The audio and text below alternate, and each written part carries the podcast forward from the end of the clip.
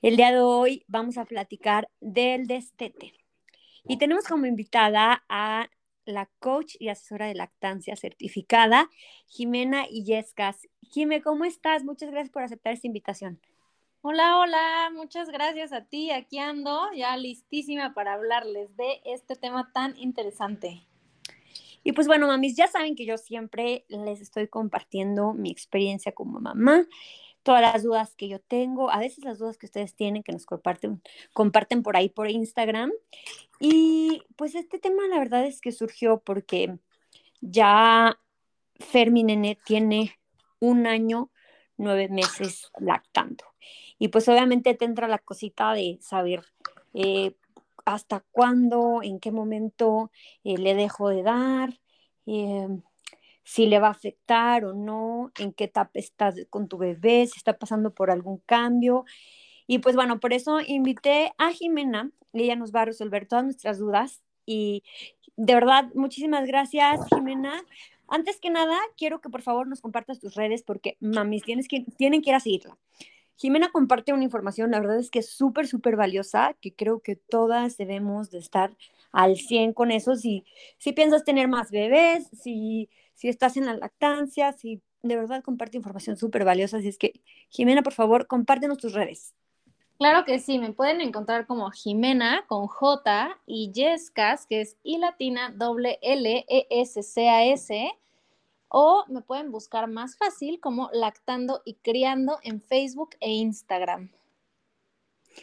Y bueno, la verdad es que yo quise hacer este episodio con Jimena porque de verdad, em, creo que ella como, como mamá, como asesora y, y sobre todo como mamá, porque esa, esa parte de todas esas dudas que nos, que nos entran a las mamás, Jimena nos la va a resolver. ¿Te parece si comenzamos, Jimena? Claro, adelante. Y bueno, la verdad es que yo estoy en este proceso de decidir si si dejo de lactar o no. Entonces, una de mis preguntas es, en caso de la, lactancia, em, ¿hasta cuándo es mejor extenderla? O sea, ¿hay algún parámetro de que hasta que se recomienda o, o, tú qué, qué nos puedes decir en ese tema? Pues bueno, la OMS es muy clara en cuanto a los tiempos de lactancia. Entonces les voy a compartir lo que la OMS dice, que además ahora con todo lo de la pandemia está súper de moda la OMS. Y bueno, la OMS nos dice que la lactancia materna debe ser exclusiva los primeros seis meses de vida. A partir de los seis meses podemos comenzar con la introducción de alimentos a lo que llamamos alimentación complementaria, ya que complementa la lactancia. Y posterior al primer año de vida, donde la leche materna es el alimento principal del bebé, ya podemos pensar en un destete. Ahora, ojo, no necesariamente tiene que ser un destete total, pueden ser destetes parciales, pero bueno, volviendo un poco a lo que dice la OMS, eh, la OMS recomienda un mínimo de dos años y de ahí hasta que mamá y bebé lo decidan. ¿Por qué hasta que mamá y bebé lo decidan? Porque el tiempo de lactancia real biológico es de entre dos años y medio y siete años. O sea, en los primeros siete años de vida la lactancia es perfectamente normal y no es extenderla, es natural. Entonces, o sea, extenderla sería un niño de ocho años. ¿Me explico? Claro. Oye, qué impresión. Em, creo que o sea, escuchar estos números para nosotros es como, no marches, o sea, ¿cómo un niño de siete años va a seguir en lactancia, no? Pero, pero es real, o sea, si, si tú te fijas, pues nuestros antepasados, en, era normal ver a una mamá lactando el niño ahí ya chiquitillo, grande ahí, este, tomando, tomando pecho y era sumamente normal. Más bien ahora nosotros somos los que hemos adaptado pues a nuestros estilos de vida, el que, el que ya ahora las mamás dan seis meses y es como, ah, el logro, ¿no? O sea, me incluyo. Exacto. Exacto. Aquí hay que considerar muchísimo las necesidades biológicas de la especie. ¿Qué pasa con la especie como tal, como un mamífero, como cualquier otro, como un orangután o como una ballena o como un león? Pues es que tiene específicas necesidades nutricionales y no solo nutricionales. También hay que entender que la lactancia aporta un enorme factor inmunológico al niño y nuestro sistema inmunológico como humanos termina precisamente de evolucionar y madurar entre los 7 y los 8 años. Por eso, biológicamente, destetamos a esa edad, porque antes de eso, el niño no tiene un sistema inmunológico maduro para defenderse por sí mismo. Entonces, si habláramos de un ser humano silvestre, por así decirlo, que viviera en la naturaleza o en una tribu, o que no estuviera permeado por un ambiente social, esto sería perfectamente normal, como un orangután que amamanta por ocho años, por ejemplo. Entonces, esto sería pues, natural. Pero, ¿qué pasa? El ser humano evoluciona y el ser humano comienza a vivir en sociedad y entonces la sociedad empieza a permear y a, obviamente, pues a meter esquemas en donde resulta normal o anormal amamantar o no amamantar. Entonces, en realidad eso es una concepción social y eso ya depende muchísimo de las creencias y las ideologías que tenga cada mamá. Claro, totalmente. Fíjate que mi lactancia se ha extendido porque, o sea, mi meta era de lactancia materna exclusiva seis meses, ¿no? Y, y pues ya el pediatra me decía, no, que ocho, no, que síguele, pues por las defensas. gracias a Dios que, gracias a Dios que mi pediatra es de esos pro lactancia, porque hay muchos pediatras que dicen, no, pues ya métele fórmula, la verdad es que la lactancia ya no sirve y eso está totalmente erróneo. O sea, yo, yo la verdad es que yo no soy apasionada en, este, en este tema porque respeto mucho, pues, las decisiones de cada mamá. Pero, pero al final del día es que pues gracias a, mi pediatra, pues yo, yo, pues sí, como que tuve este, eh, pues este despertar de, de saber todo de cómo le beneficia a mi bebé en las defensas, en el apego, en, me, empecé a, pues a instruir en el tema. Y, pues ahorita, eh, te digo, ya tiene un año, nueve meses y nosotros seguimos con lactancia. Y yo decía, no, por la pandemia, no, que ya hasta que me vacune, no, que después de que me vacune le voy a seguir dando para pasarle este anticuerpos. Y así, entonces se, me se ha ido extendiendo completamente. Pero la realidad es que yo no sabía todos estos beneficios que estás mencionando hasta que, pues, te digo, gracias a Dios mi pediatra lo mencionó y pues sí, me puse a investigar y, y pues este es el caso, literal, o sea, eh, afortunado la verdad. Claro, es súper importante que también el entorno te apoye. Una mamá que tiene apoyo es una mamá que seguramente logrará una lactancia mucho más exitosa, placentera y por el tiempo que la mamá lo decida.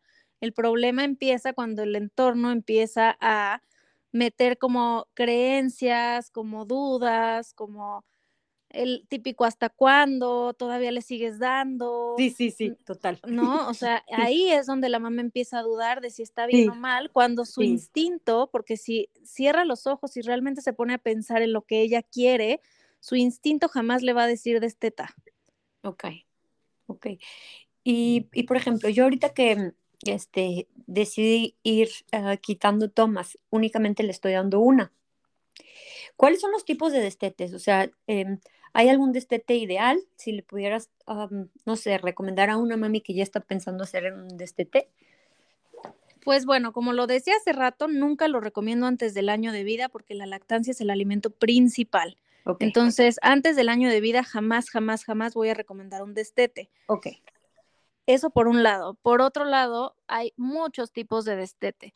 Hay desde el destete repentino o brusco, que es pues simplemente de un día para el otro ya no te doy, este destete antes era muy común, incluso se untaban no sé qué tanta cosa en la chichi y o, luego se vendaban y se amarraban y todas acababan en el hospital con mastitis. No, no, no. O se toman pastillas para que se les corte la leche, que esto es un mito, porque fisiológicamente no hay ningún proceso que te pueda cortar un proceso hormonal de un día para el otro en cinco minutos. Claro. Entonces esto no es verdad. Por lo que pasamos al segundo tipo de destete, que es el destete gradual. El destete gradual siempre va a ser el destete ideal. Ahora, dentro de este destete gradual, pues hay como muchas vertientes, digamos. Una de ellas podría ser el destete parcial. Por ejemplo, una mamá que regresa a trabajar, que su bebé ya tiene año y medio, por ejemplo, no sé, y entonces pues ese bebé ya no va a tomar del pecho mientras la mamá no esté, va, a comer comida sólida porque ya estamos en esa etapa. Y cuando mamá esté, sí va a haber pecho. El pecho durante toda la lactancia se da a libre demanda, excepto cuando estamos intentando destetar, ¿ok? Ahí lo llamamos un destete dirigido, o sea, lo que tú estás haciendo es un destete dirigido en donde tú estás dirigiendo al bebé hacia dejar el pecho de manera gradual, o sea, vamos a ir quitando una toma cada 15 días aproximadamente para que el bebé pueda como empezar a agarrar una nueva rutina, ¿ok? Sin crear secuelas pues, psicológicas o emocionales, que eso es muy importante de entender, que el pecho no solo es comida, va a tener también un alto componente emocional y de seguridad. O sea, de Totalmente. Entonces, yo le estoy quitando esa seguridad emocional y tengo que sustituirla con una mamá más presente, ¿ok? ¿Por qué? Porque si no, ese niño va a quedar como desamparado en un semáforo bajo la lluvia. ¿Me explico? O así, sean, así sean de sentir, pues sí, literal. así es, porque tú eres, calor, su refugio. Así es. Entonces, bueno, pues sí, hay que tomar muy en cuenta la parte psicológica del niño y nosotros como mamás siempre somos las mamás las que conocemos mejor a nuestros hijos. Entonces, si estamos notando que este proceso les está costando mucho trabajo, quizás puedo regresarme, ¿no? O sea, dar un pasito para atrás. Y ya te quité una toma, ya de tres tomas ya vamos en dos, pero esta te costó mucho trabajo. Entonces te la voy a regresar antes de pasar a una y entonces vamos haciéndolo a los tiempos del bebé para que sea realmente un destete respetuoso, que ese es el, el, destete que yo más recomiendo, un destete gradual y respetando las necesidades del bebé. ¿Por qué? Porque si no, va a haber una herida. El destete siempre genera un duelo. Entonces, es el primer duelo y la primera pérdida del bebé. Una parte de la mamá se está muriendo, ¿ok? ese, ese es el equivalente psicológicamente. Entonces, si no lo llevamos y lo manejamos bien y lo manejamos con mucha presencia y una presencia muy amorosa y con mucha paciencia, pues entonces este bebé, imagínate, es como un duelo mal llevado, ¿ok? Entonces siempre va a generar secuelas. Oye, y fíjate que esto que dices es muy importante, que tenemos que estar siempre al pendiente de las necesidades del bebé. Ahorita, este, creo que eh, yo ahí tengo de repente, de repente debate con las mamis que entre tanta información, eh, pues nos deslindamos un poquito de ese instinto. Entonces te están diciendo, no es que hace el destete así, hace el destete a ver, ahora quítale esta toma, ahora quítale. Entonces de repente, o sea, tú te desconectas de, de ese vínculo con tu bebé, de que lo estás viendo que está sufriendo, que entonces, mamis, hay que conectarnos con nuestros bebés, porque a mí la verdad es que sí me ha costado mucho trabajo. Yo soy muy cuadrada, soy de información, soy de leer, soy y de repente te, pues sí, te, te, te, desconectas, o sea, ese instinto. Entonces, como tú dices, vaya, hay que estar muy al pendiente de qué es lo que nos está diciendo nuestro nene. Y, y ahorita ya lo puedo decir un poco más fácil, pero me ha costado mucho trabajo, mami, les juro. Sea, eso de estar viendo el pendiente, o sea, yo me sentía súper mal la mamá que de repente, o sea, mi nene lloraba en la noche, ¿no? Y, y yo así de que, este, ¿qué tiene? No sé qué. Y, y de repente era de que le hacía cambio de pañal, ¿sabes? Falta, le hacía falta que le cambiara de pañal. Y yo así que de repente me sentía la mamá más mala. Pero es ese estar conectadas, estar conectadas, dejarnos tanto de estar, estar pendientes con lo que se debe, con lo que te dicen, con lo que...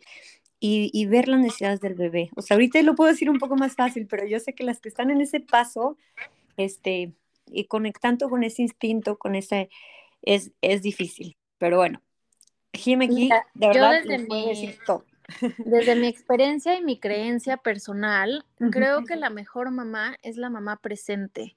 Entonces, a veces vincularnos con otro ser que no habla, que tiene necesidades sumamente básicas, a veces cuesta mucho trabajo, pero una mamá que está presente es una mamá que va a poder conectar con ese bebé es una mamá que va a poder realmente anclarse al momento que está viviendo y que seguramente entonces va a poder escuchar muchísimo mejor, no solo a ese bebé, sino a su propia voz interior. Totalmente. Entonces, mm, yo creo que la maternidad es ese constante regresa al tiempo presente, regresa al tiempo presente, que estamos muy acostumbrados hoy en día a vivir o llorando las penas del pasado o preocupándonos por el futuro y un bebé siempre te va a regresar al aquí y ahora, porque ellos todavía no tienen pasado y todavía no se preocupan por el futuro, ellos no ven más allá del aquí y ahora.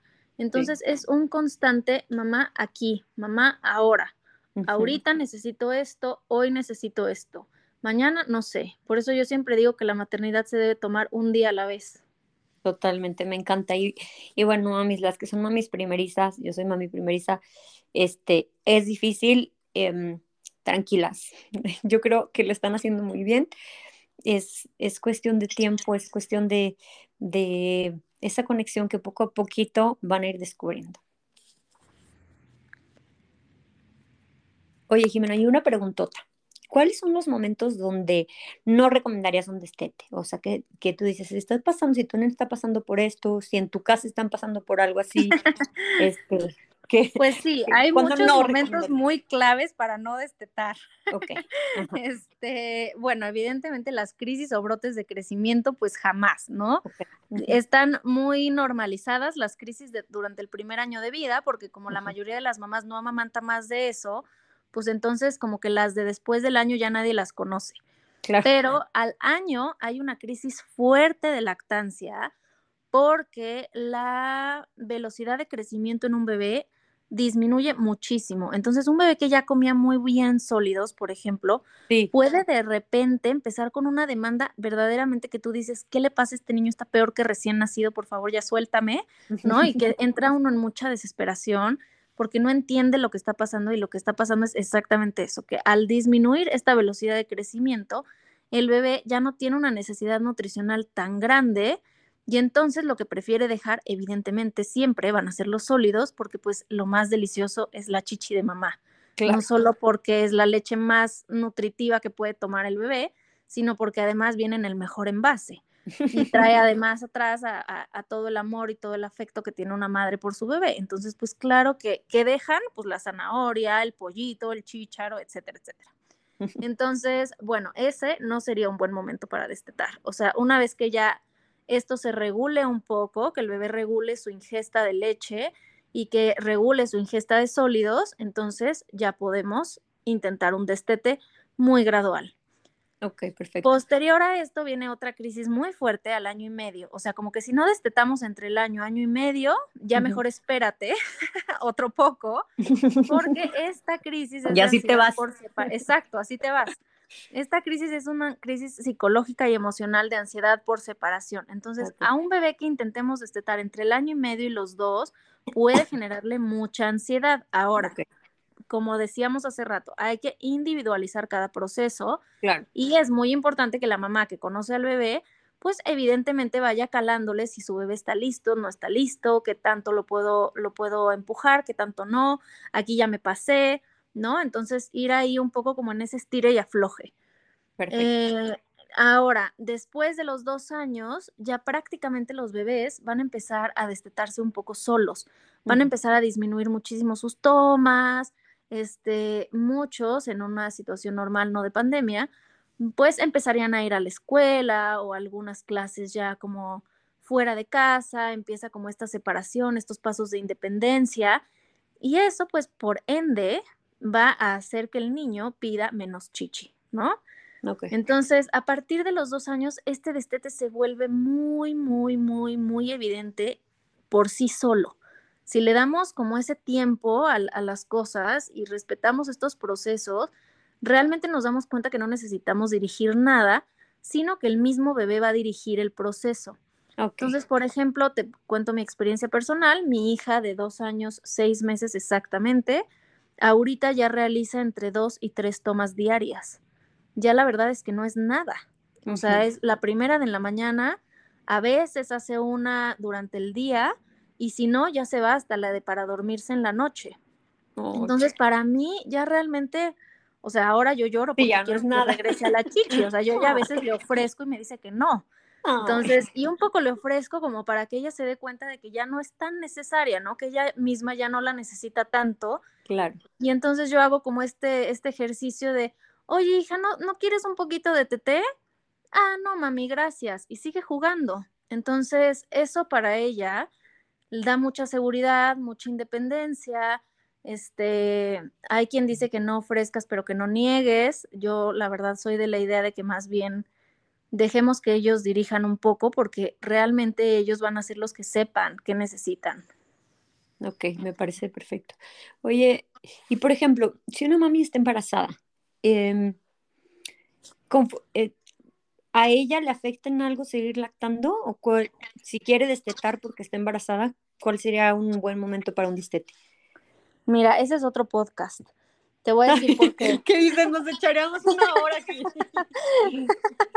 Te voy a decir por qué. La lactancia durante el embarazo tiene muchas implicaciones, no tanto de salud, sino emocionales y muchas veces da agitación. Ahora, por procesos hormonales, durante el embarazo, la lactancia se resetea.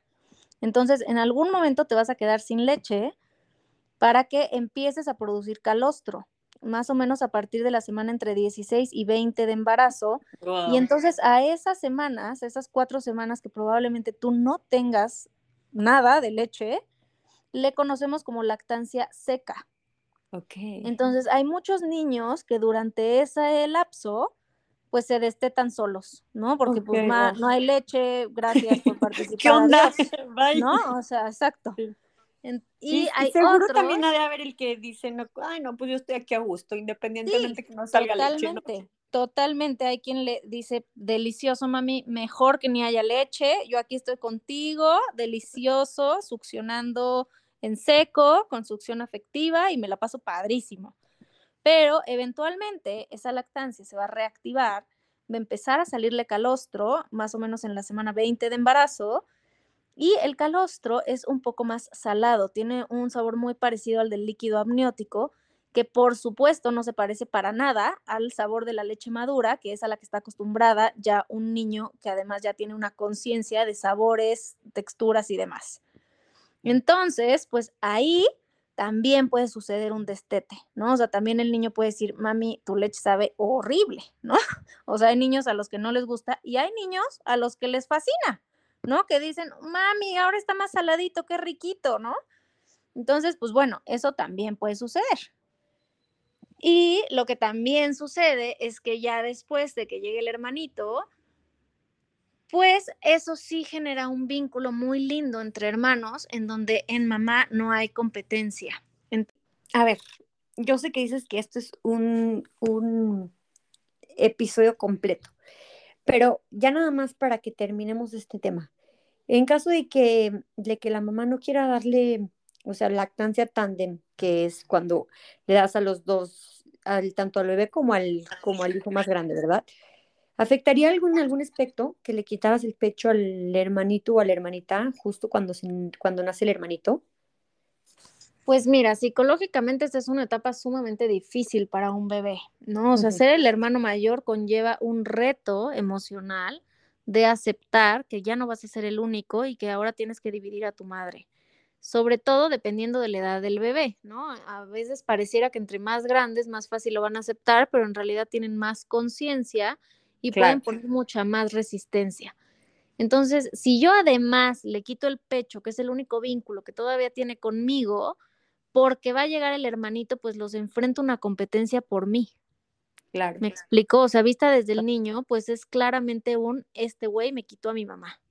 Sí, sí, sí, o sea, en realidad es que te lo quería preguntar, pero instintivamente como que se, no sé, o sea, ya lo había pensado así. O sea, sí es como siempre ese, ese, pues a veces existe el celo o el que ya no le estás dedicando tanto tiempo a tu hijo y aun, aunado a eso, llega el, bebé y va a ir a lactancia para el, para el hijo más grande, pues sí, a ser como un shock completamente enorme. O sea, esto sería, pudieras decir que esto es uno de los cambios em, como para no destetar así de, de golpe. Totalmente. O sea, se me hace como el peor momento, aunque puede llegar a ser un momento muy necesario para mamá.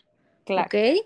Y eso pues lo tienen que manejar. Yo siempre digo que para estas cosas siempre es bueno contar con una asesora que te acompañe en este proceso porque pues sí puede ser muy difícil como mamá decir, tengo agitación, no le quiero dar al grande, pero este, pues cómo lo manejo, ¿no? O sea, entonces también la mamá entra en mucho estrés y se hace, pues yo digo que un caldo de estrés.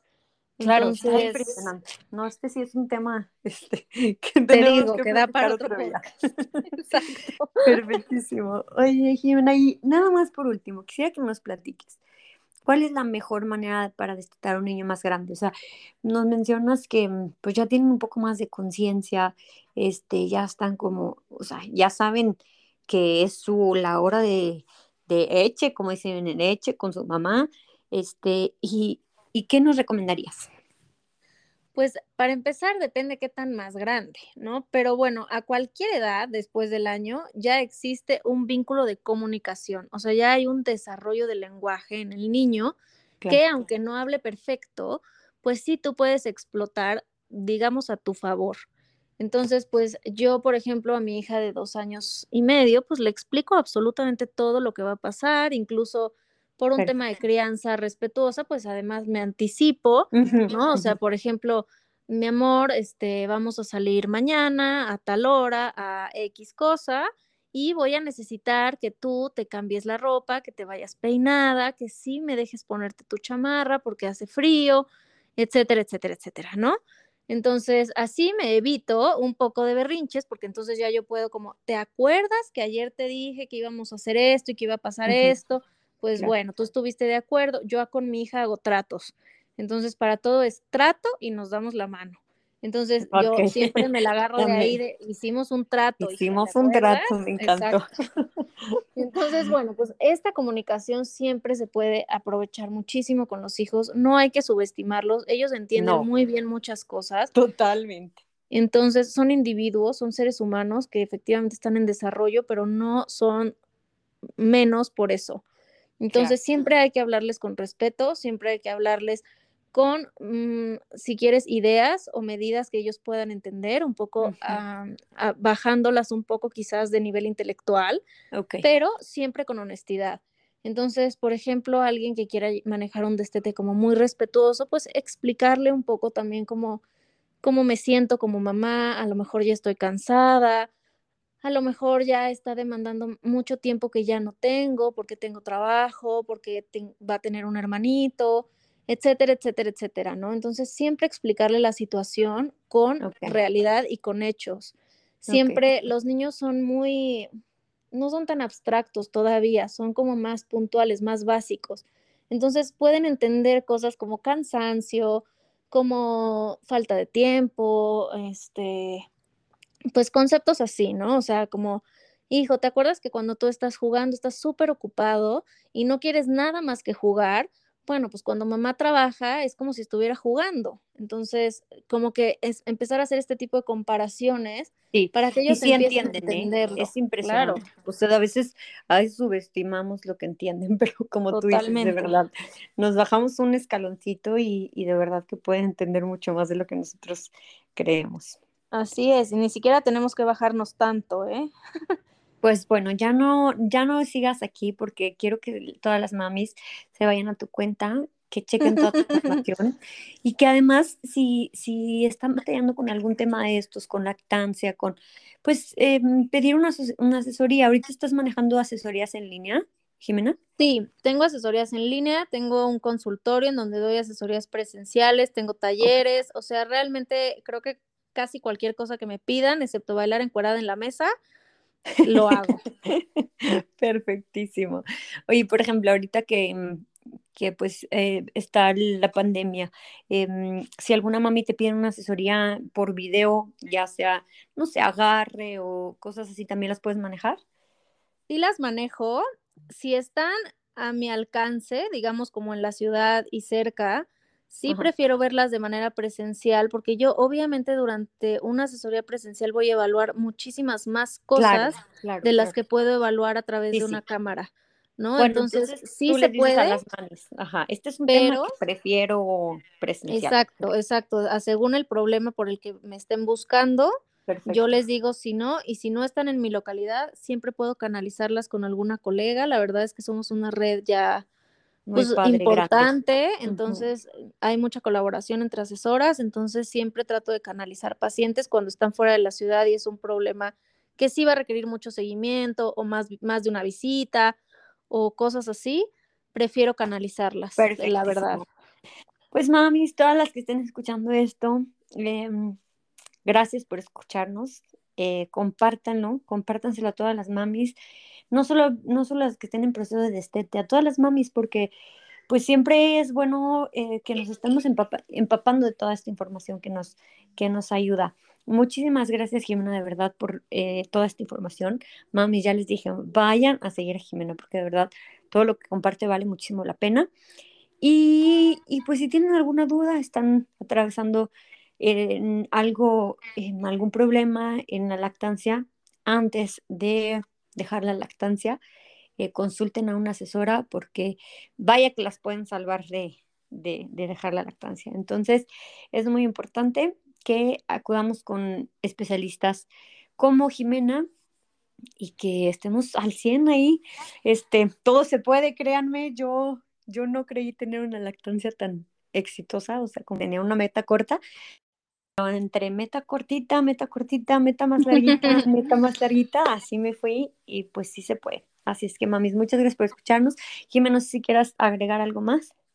Pues solo quiero cerrar con esta frase que me encanta, que si me van a buscar a redes la van a encontrar ahí, que dice que el destete no es una solución, es una decisión. Entonces, tómenlo en cuenta, no tiren la toalla, efectivamente, pero siempre busquen que la información venga de un experto en el tema. Es como querer pedirle a un neurólogo que te haga la mejor pizza de Italia, pues eso no va a pasar. Entonces, si queremos o tenemos un problema en lactancia, pues busquemos a un experto en lactancia. Oye, no necesariamente todos están actualizados en esto, desgraciadamente. totalmente de acuerdo, ni los pediatras, ¿eh? Para Así es para que no se ceguen algún comentario que les digan de ya dejar la lactancia o ya este, hay que informarnos con, con otras fuentes. Oye, Jimé, antes de que mm, eh, te vayas, quiero que por favor nos compartas cuál ha sido la enseñanza más grande que te ha dejado tu maternidad. Que todo absolutamente está fuera de mi control. No, bueno, eres mi compañera. eres mi compañera. la primera y más importante lección. Yo soy totalmente controladora y obsesiva. y la maternidad me ha obligado a soltar el control y me a una pedrada un día a la vez. Entonces, pues creo que es. No, bueno, somos compañeras en nuestra lección, vaya que sí. Y pues bueno, mamis, les mando un abrazo, gracias por escucharnos. Recuerden, amor, paciencia y presencia, compartan esta información que vale mucho la pena y síganos en nuestro Instagram, Mamá Primeriza Podcast. Les mando un abrazote. Jimena, muchísimas gracias, te mando otro a ti. Muchísimas gracias. Chao. Besitos, chao.